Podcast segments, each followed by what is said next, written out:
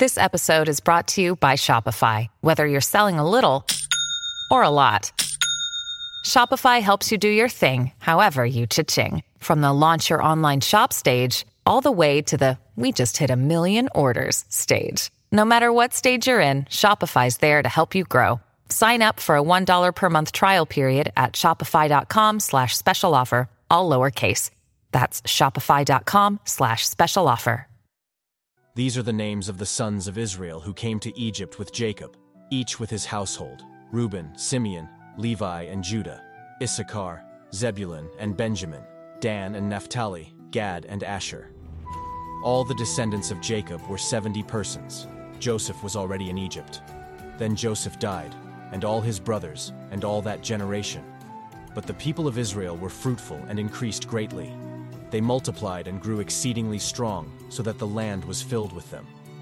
Now there arose a new king over Egypt, who did not know Joseph.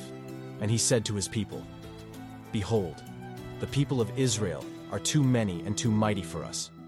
Come, let us deal shrewdly with them, lest they multiply, and, if war breaks out, they join our enemies and fight against us and escape from the land. Therefore, they set taskmasters over them to afflict them with heavy burdens.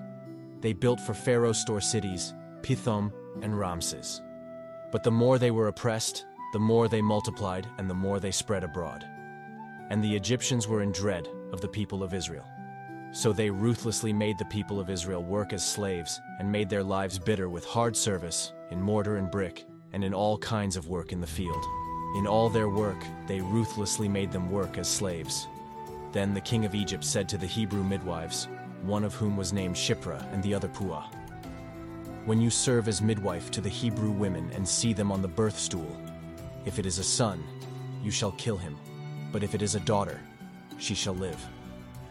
But the midwives feared God and did not do as the king of Egypt commanded them, but let the male children live. So the king of Egypt called the midwives and said to them, Why have you done this and let the male children live? The midwives said to Pharaoh, Because the Hebrew women are not like the Egyptian women, for they are vigorous and give birth before the midwife comes to them. So God dealt well with the midwives, and the people multiplied and grew very strong. And because the midwives feared God, he gave them families. Then Pharaoh commanded all his people Every son that is born to the Hebrews you shall cast into the Nile, but you shall let every daughter live.